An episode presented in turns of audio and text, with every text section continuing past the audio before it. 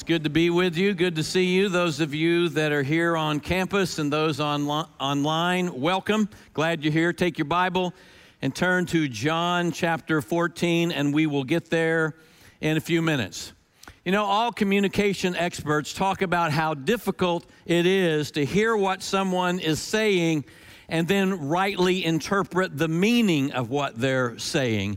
And you know that's true. I mean, you hear your husband say, Now, I'm going to be a little bit late tonight, but you didn't know a little late meant two hours late. Uh, you heard your kids say, Yes, mom, I'll clean up my room after school, but you didn't know after school meant 11:30 at night. Your very best friend is all excited when he tells you, Hey, I got two free tickets to the Clemson game next Saturday, and you thought he was inviting you, but he's actually had invited somebody else.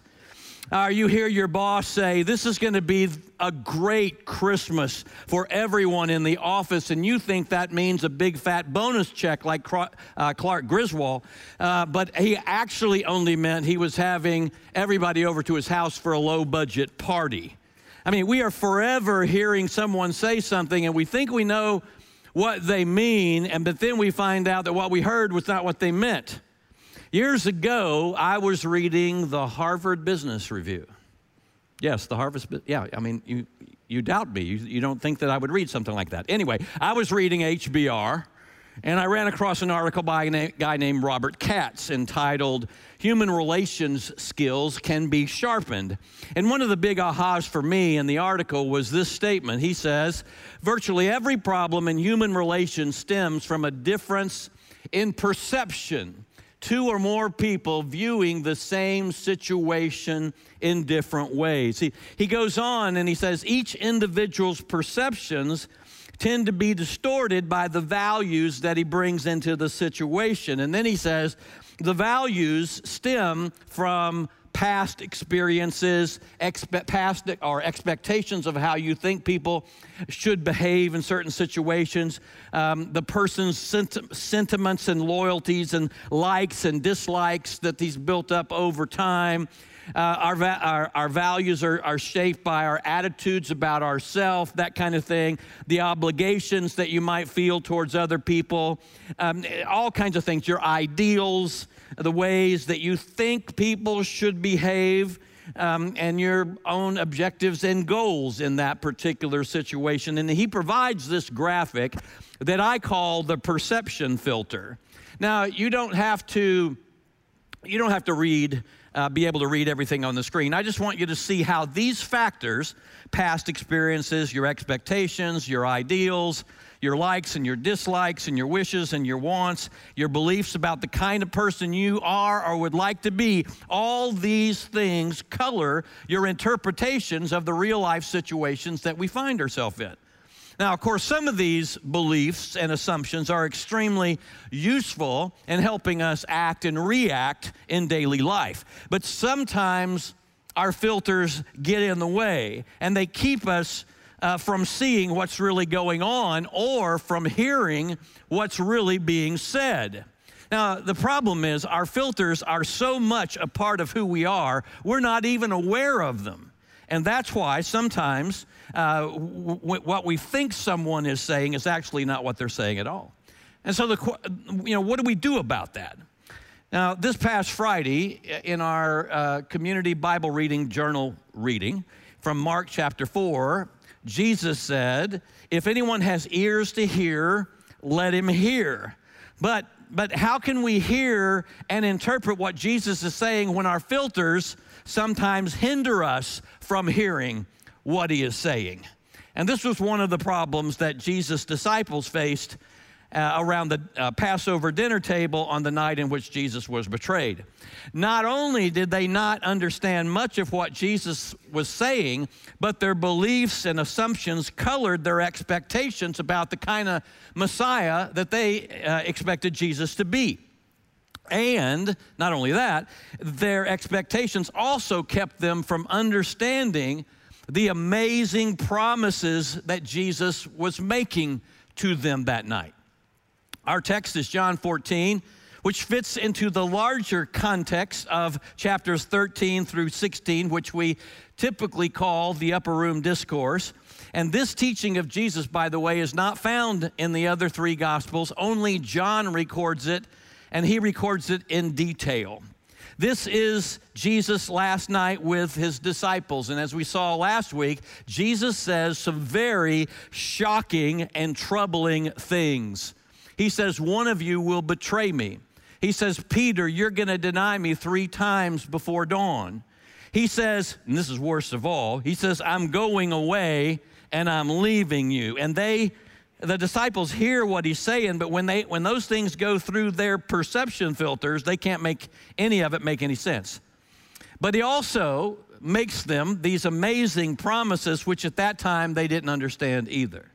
So this is Jesus' final will and testament to his apostles. It's a moment like no other moment in the life of the disciples, nor in the life of our Lord. Everything he says here, and that we're going to look at this morning, has an immediate application to these 11 men, but it also has an extended application to all of us, to all of Jesus' disciples all through history. And we know that because he seals these promises found in chapters 13 through 16, he seals them with a prayer saying that very thing in John 17. The same night, Jesus prays, I pray not only for these, but for all who will believe in me through them. So he's extending these promises to all of us.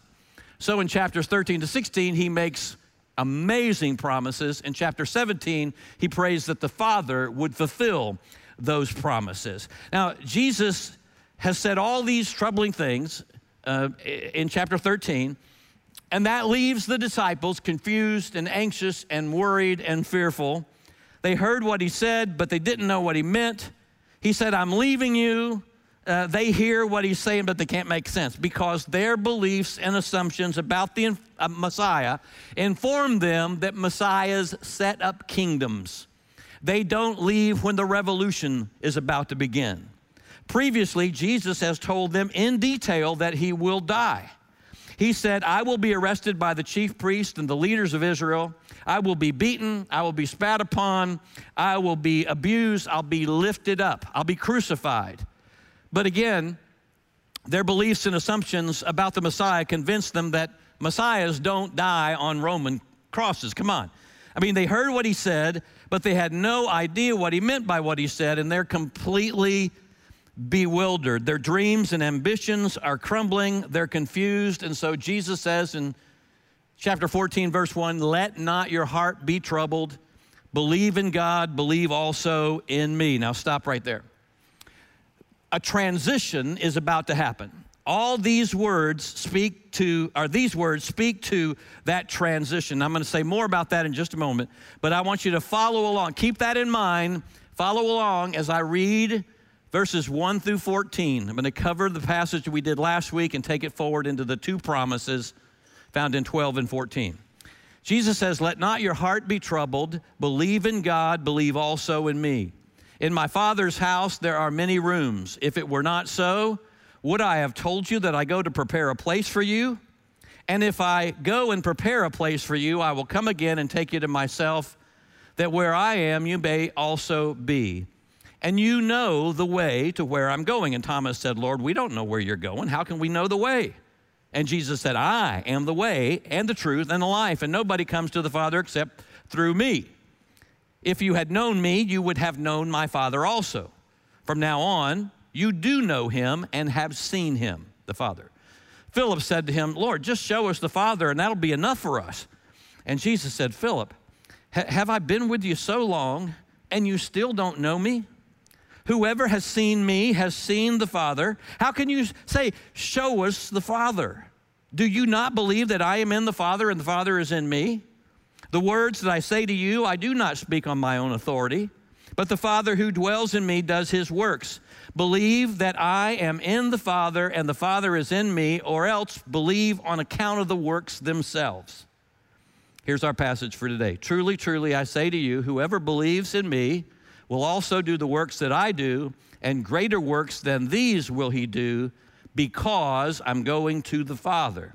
Whatever you ask in my name, this I will do, that the Father may be glorified in the Son. If you ask me anything in my name, I will do it. Now, I didn't talk about this much last week, but all through this passage, one of the main themes is Jesus and the Father. It's Jesus and the Father all the way through. The Father's in me, I'm in the Father. If you've seen me, you've seen the Father. The Father will do this, I will do this. So he's showing us his intimate, essential connection to God the Father, which is absolutely critical. Look back at verse 1. He says, Let not your heart be troubled. Believe in God and believe also in me. In other words, there's a transition about to take place, and he's saying, get this, he's saying, I'm leaving and I'm handing you over to the Father. I'm handing you over to God. He's told them a number of times, I go to my Father, I go to my Father, I go to my Father. He said that. And they understand that God is the Father of Jesus. They knew that he was the Son of God. And he's saying, I am going to the Father and they're troubled by this. They're deeply troubled. And he, so he's saying, you need, to the, you need to come to the place where you believe in the Father the same way that you believe in me. Now, what makes this challenging is they've seen Jesus. They see him sitting there at the dinner table with them. They were physically present with him. And because they were present with him, Jesus provided for them. He provided food, he provided shelter. On one occasion, he paid their taxes for them. That'd be pretty nice.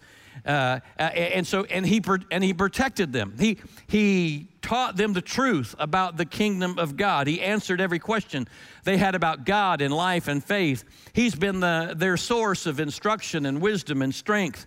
He's been their hope for the future, and now he's he, now he's saying, I'm leaving, I'm handing you off to the Father, and they have to be able to trust the Father like they trust him.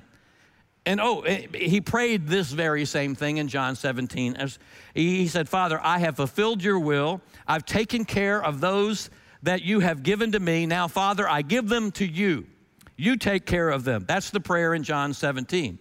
That's the prayer regarding the transition that's about to take place. Now, here's the point they had been with Jesus, physically present with Jesus. They saw Jesus, heard Jesus, they could touch Jesus. Now he's leaving them, leaving them and he's going back to the Father. He's handing them over to the Father who is what? Unseen, invisible. How's that going to work? Jesus put it this way to Philip. He says, If you've seen me, you've seen the Father. What he's, what he's actually saying is, You have seen me, and it's true. I know you can't see the Father.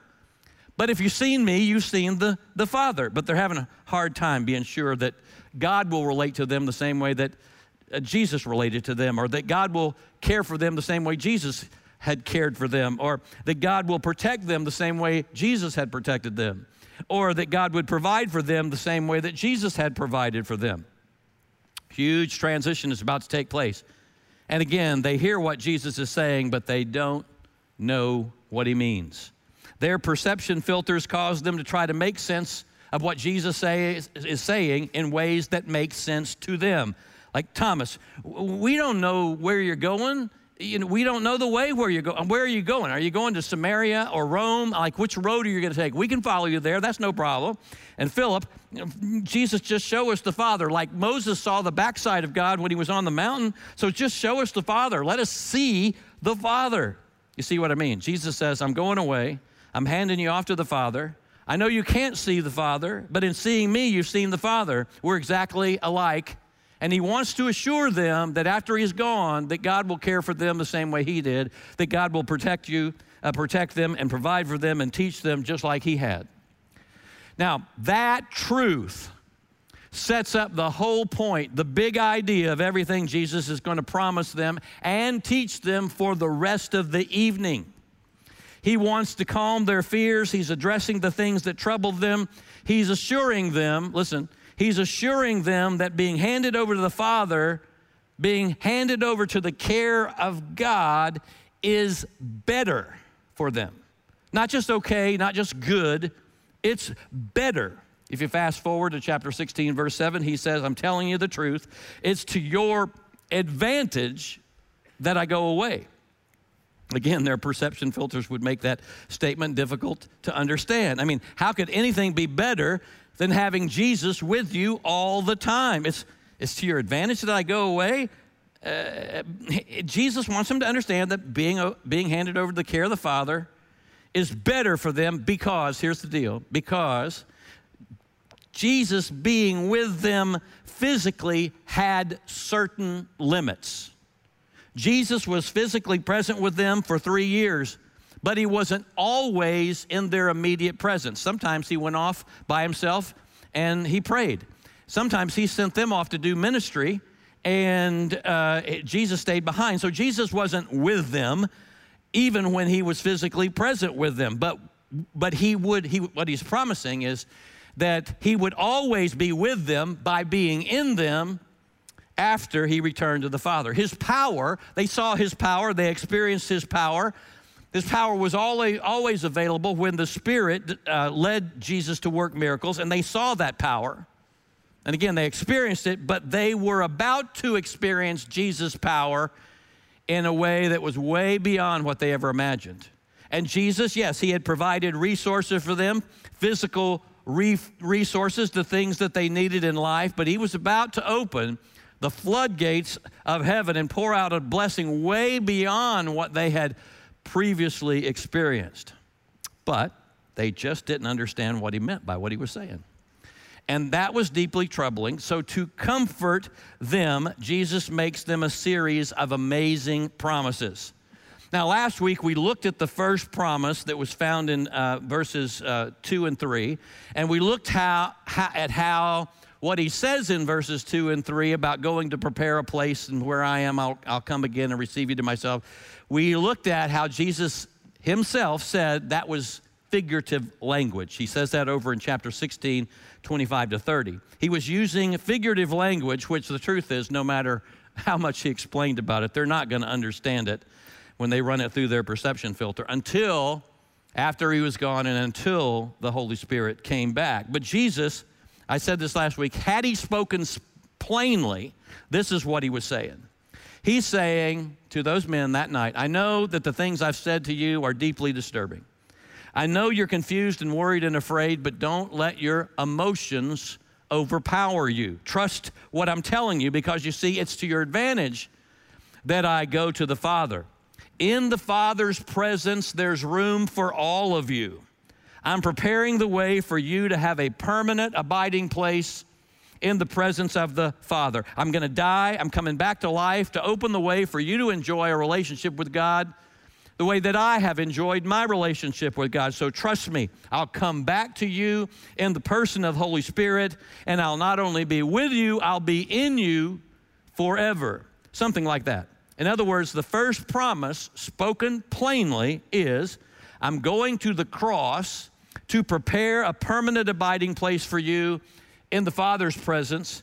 I'm going to the cross and I'm preparing a way for you to enjoy a relationship with the Father the way I've enjoyed my relationship with the Father. That's the first promise the promise of God's abiding presence. Now, Jesus goes on to make two more amazing promises designed to comfort their troubled hearts and to assure them that it really is better that he leave them and return to the Father. Look at him in verses 12 through 14. Truly, truly, I say to you, whoever believes in me will also do the works that I do. And greater works than these will he do. Here's the transition because I go to the Father. Whatever you ask in my name, this I will do, that the Father may be glorified in the Son. If you ask anything in my name, I will do it. Now, I think, wow, I mean, I think you would agree that those are two of the most amazing promises that Jesus ever made, right? I mean, let's just let's just put them simply. Jesus is saying, "Those who believe in me will do the works that I have done and even greater works than I have done." And he says, "I'll do whatever you ask in my name." That pretty much sums it up, right? So, how do you hear what Jesus is saying here? Now, we typically hear these promises and we try to make sense out of them one of two ways. First, uh, our perception filter, we hear these promises, or we read the promises, and then we interpret them through our filter of past experiences and the teachings of different churches, through our likes and dislikes, or our wants and our wishes. And we hear Jesus saying, You can do everything I can do, and and I will do whatever you ask me to do as long as you tack on to the end of your prayer the words in Jesus name amen now that's the first way or the second way we hear these two amazing promises is that uh, we run them through our perception filter but we don't have a clue as how to interpret them and we come out the other side saying huh because the fact is, we don't experience the promises the way they sound to us. And that causes many believers to feel great angst. Like, why don't we, and I hear it all the time, like, why don't we see more miracles happening in the church? I mean, Jesus promised his, his followers would do greater things than he did, so why aren't we seeing more of it? I mean, you ever said that? You ever thought that? Well, sure you have. What about that? Hold on. And that second promise, how many of you, don't raise your hand, how many of you have gotten frustrated with God because you prayed for something uh, and you asked God for something, and you always end your prayers with in the name of Jesus, but you didn't get the thing that you prayed for, right? Uh, but, but isn't that what Jesus is saying? Look at verse 13. He says, Whatever you ask in my name, I will do. And he didn't just say it once. He says it twice. Verse 14 If you ask me anything in my name, I'll do it. But he didn't do it. He didn't do the thing that you asked him to do, and you put in Jesus' name at the end of it. And that left you confused and not a little frustrated with God. I mean, we hear what Jesus promises here. We understand each word and how, how those words make a sentence. We think we know what he means, but we don't experience what he says. So, what, what are we missing? I mean, is there some condition that we're not meeting? Do we not have enough faith? Is there some hidden secret key to unlocking these promises that we just haven't yet discovered? Is the problem with God or is it with us? Now, what I'm about to explain to you, some of you are going to think, that's just a cop out. That's just a cop out. Some of you will not want to accept what I'm about to tell you because you want these promise, promises to mean what it sounds like they're saying, even though you don't experience what they're saying. And so before I Uh, explain each promise, I want to give you two sets of threes. I wish I could, I wish I'd have thought of this, but redesigned that perception wheel where it had, had these two sets of three. Okay, here's the two sets of three. The first one is I want to give you three rules for interpreting Scripture that will help you rightly interpret Bible verses and Bible promises. All right?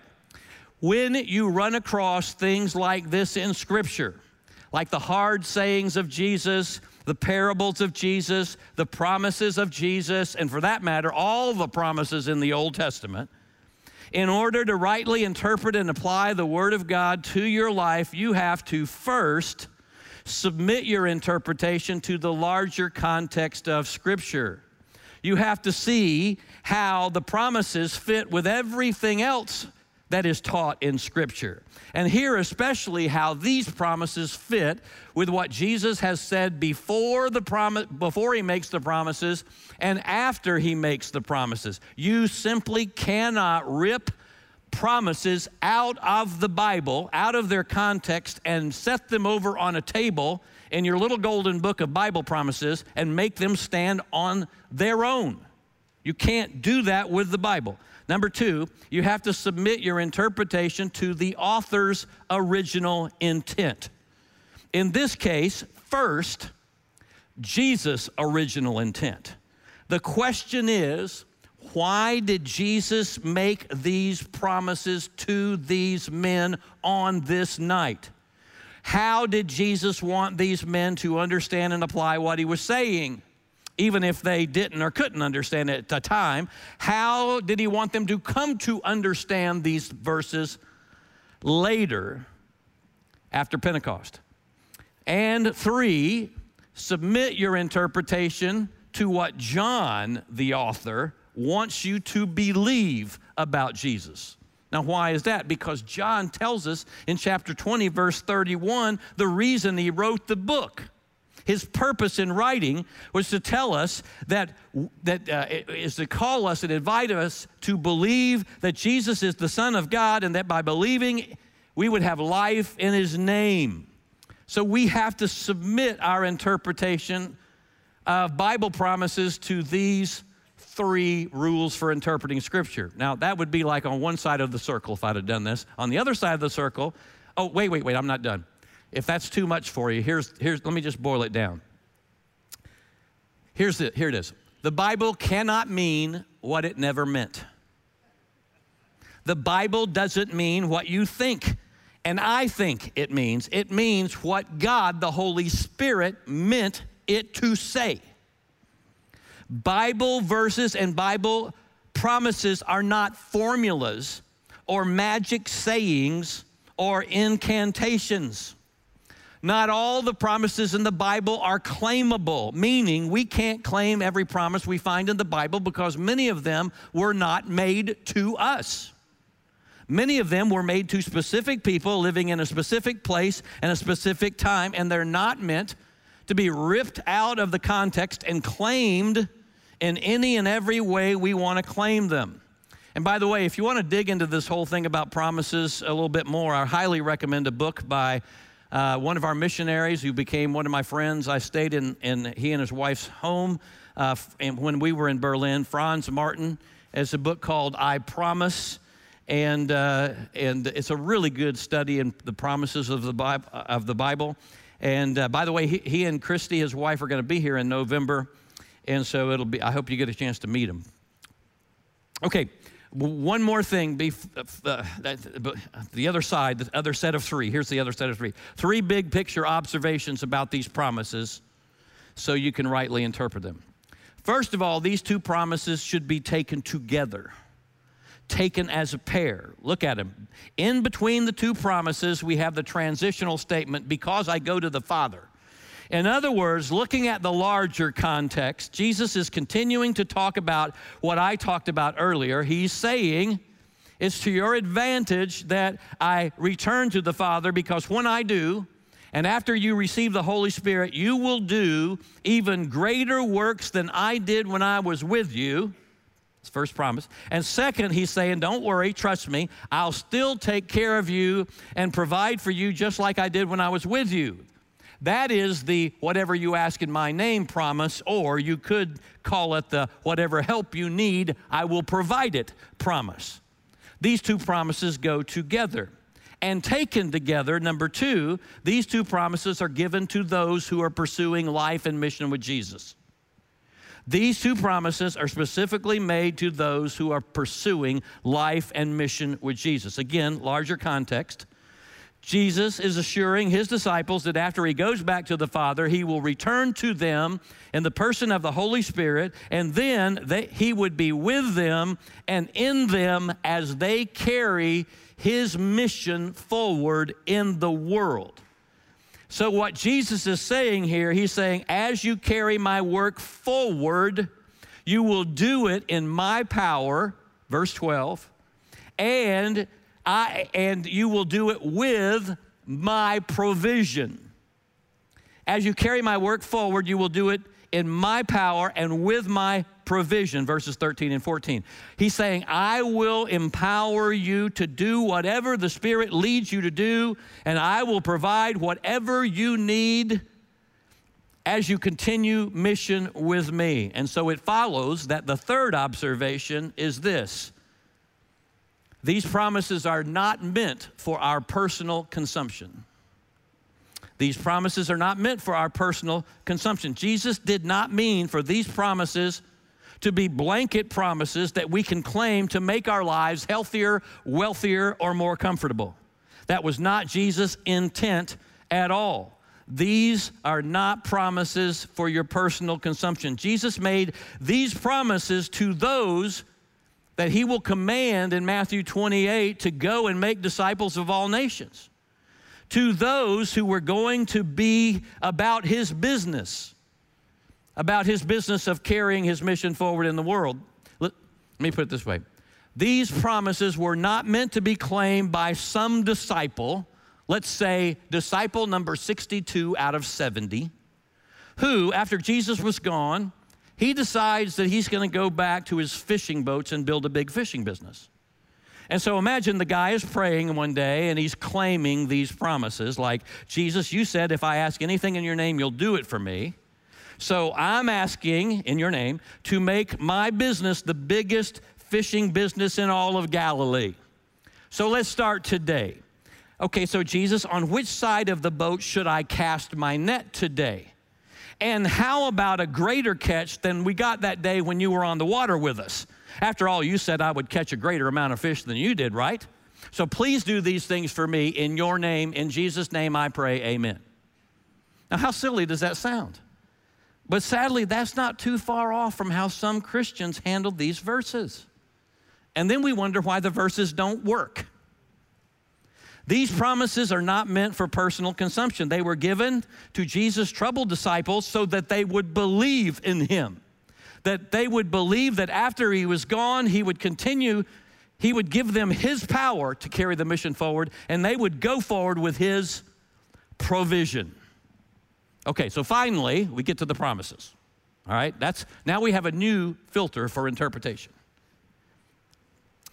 All right, first promise, verse 12. I'm telling you the truth, he says. Whoever believes in me, notice this is about belief, and it's not whoever believes that I'll take him to heaven when I die. There's more to the belief than that. Whoever believes in me will also do the works that I do, and greater works than these will he do. Again, Jesus is reassuring his disciples that the power they have witnessed in him will be in them after he returns to the Father and after the Holy Spirit uh, comes to dwell inside them. This is a promise about power. Now, first of all, the primary interpretation and application is to the apostles, to the 11 apostles, and Jesus is saying, You who believe in me, you believe in me so much that you're going to be involved in carrying my work forward in the world. You're going to do what I have done and even greater things will you do? Now, what does he mean by that? Simply what he says. He means that those men will do miracles just like Jesus did miracles, and all you have to do is read the book of Acts. And what do you see? Promise made, promise kept. The apostles and the uh, associates of the apostles experienced the miraculous power of the Holy Spirit just like Jesus. They performed miracles over disease, miracles over demons, miracles over death. They did the same kinds of things that Jesus did. Okay, so what does he mean by you'll do greater things than I did? Like, think about that. It doesn't, does it mean greater in kind? Like, like Jesus walked on the water. I mean, that's pretty great. Like, what would be greater than walking on water? What, flying without the help of a Cessna 150?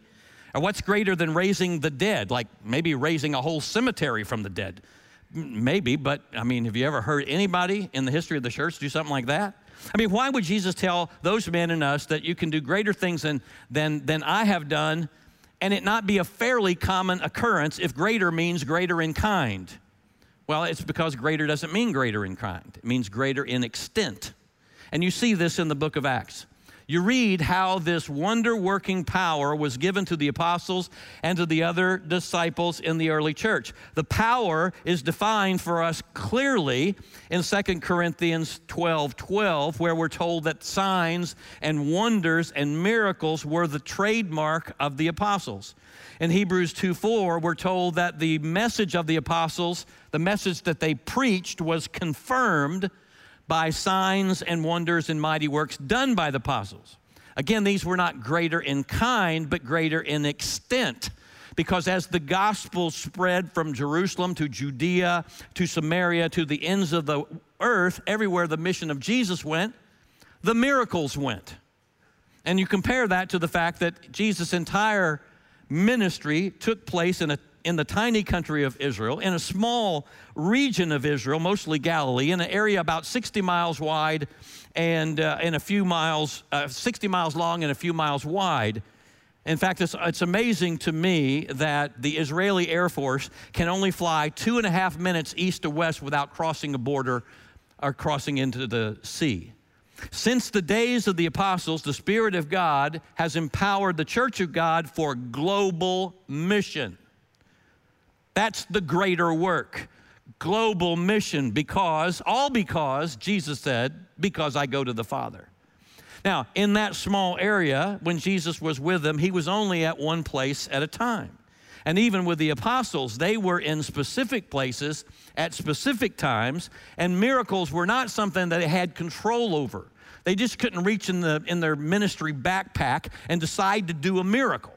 They did miracles when and if and how God saw fit. There's no, no record that every Christian worked miracles. No record, not in the early church or in the history of the church, but here's what did happen. After Jesus returned to the Father and after the Holy Spirit empowered his disciples, his church, what happened? Through the disciples, the gospel has encircled the entire globe and it's continuing to move forward all the time. And at times and at in certain places as God sees fit, there are miracles that are done that convince people of the truth of the gospel. Those occur when God sees fit. Now, that said, there is a work, a miracle, that goes on all the time that is greater than anything Jesus did when he walked this earth. When the gospel is shared, when the gospel is preached, and when the Holy Spirit calls unbelievers to a saving knowledge of Christ, spiritually dead people become spiritually alive people. Paul said, You were dead in your trespasses and sins, but God, being rich in mercy and because of his great love for us, made us alive together with Christ and seated us in the heavenly places. That, folks, is truly the greatest of all miracles. Spiritually dead people made alive in Christ. And it is greater than any miracle Jesus performed when he walked this earth. And Jesus says, Whoever believes in me, whoever is pursuing life and mission with me, I will strengthen you and I will empower you so you can be a part of that greater work today. That's what he's saying. Second promise, verses 13 and 14. Whatever you ask in my name, this I will do, that the Father may be glorified in the Son. If you ask me anything in my name, I will do it. In the larger context, Jesus is reassuring his disciples that after he returns to the Father, the Father would continue to take care of them just as he took care of them. This is a promise about provision. First promise is about power, this is a promise about provision.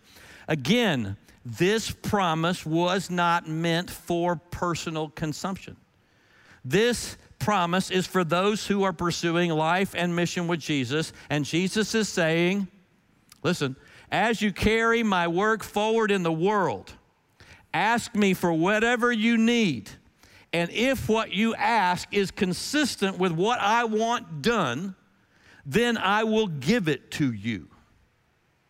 Now, I know some of you are going, but that's the, I knew this was a cop out. Well, see, it's a cop out because you really want this promise to be something we can claim so we can get what we want.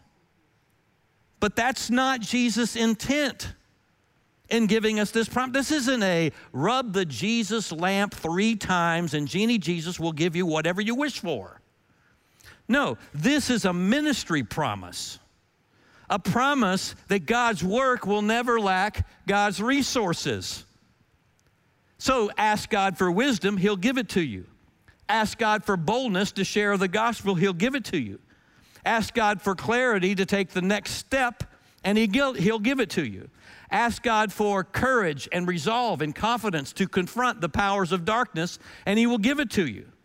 Ask God to speak through you as you counsel, as you teach someone, as you confront someone, as you seek to encourage someone, and He will provide what you need to accomplish His work.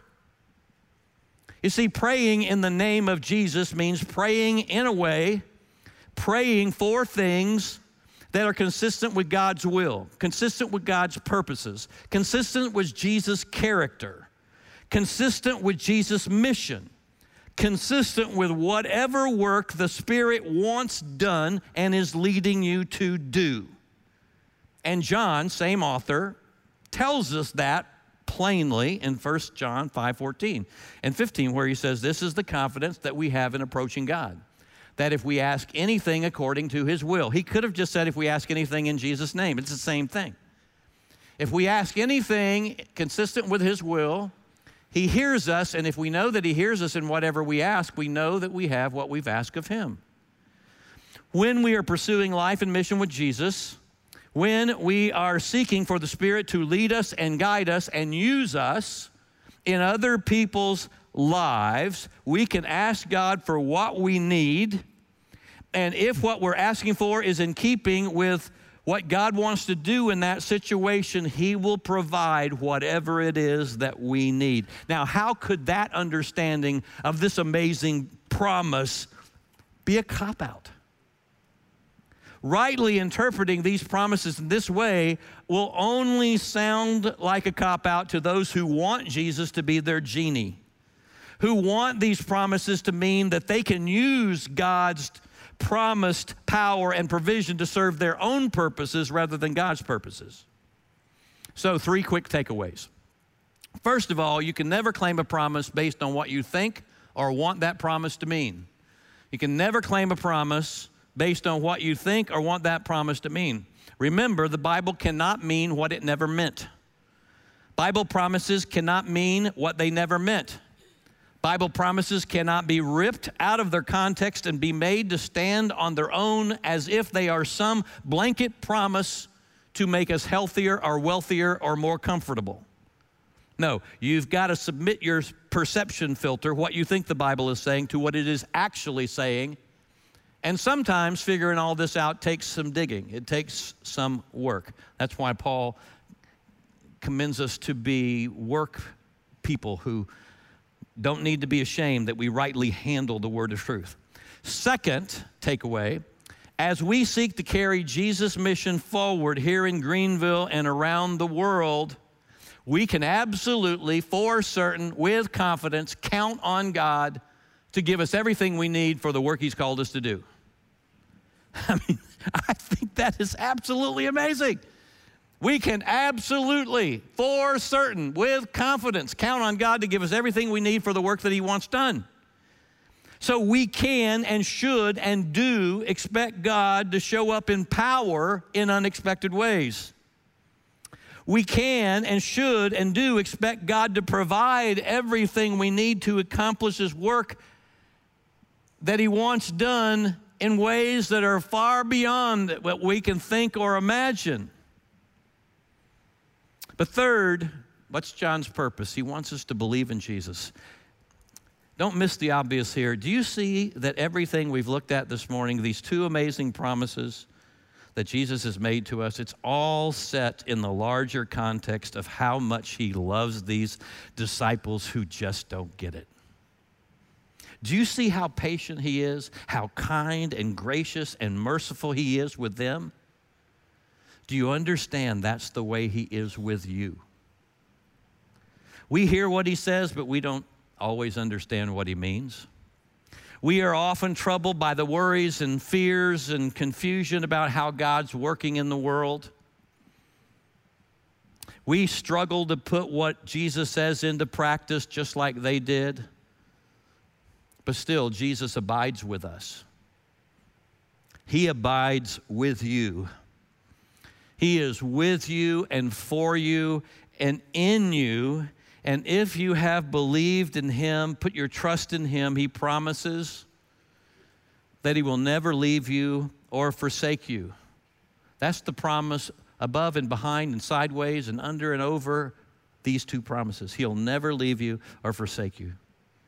He's promised to give you everything that you need for life and godliness and mission. So the third point is worship Jesus. Worship Jesus.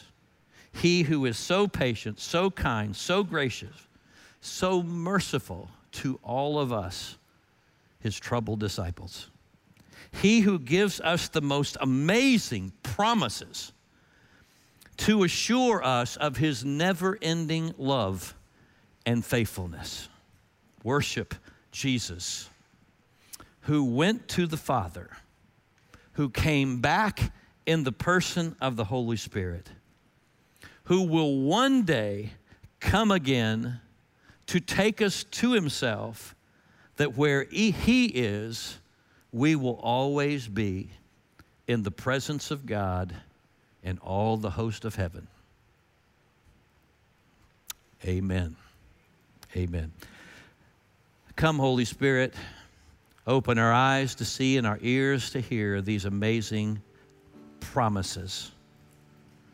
Thank you, Jesus, that as we walk with you, as we seek to be on mission with you, that you promise us that you will show up in unexpected ways. And if, if we if we set aside time, person after person could share ways that were beyond anything we could imagine about how you showed up and made someone who was dead in trespasses and sins alive. And we got to be a part of seeing that happen. Nothing greater than that. Thank you that we get to see that and get to be a part of it in this church. Thank you that as we walk with you and as we carry on mission with you, that when we, when we run into obstacles, when we can't see the way in front of us, when we're scared to speak up, you tell us that you'll give us whatever we need, that you'll provide us wisdom and courage and boldness and grace and compassion. You'll strengthen us with your truth so that we can put Jesus on display. And in putting him on display, it brings glory to the Father. Holy Spirit, make these promises real in our lives personally and in the life of this church. In the strong name of Jesus, we pray. Amen.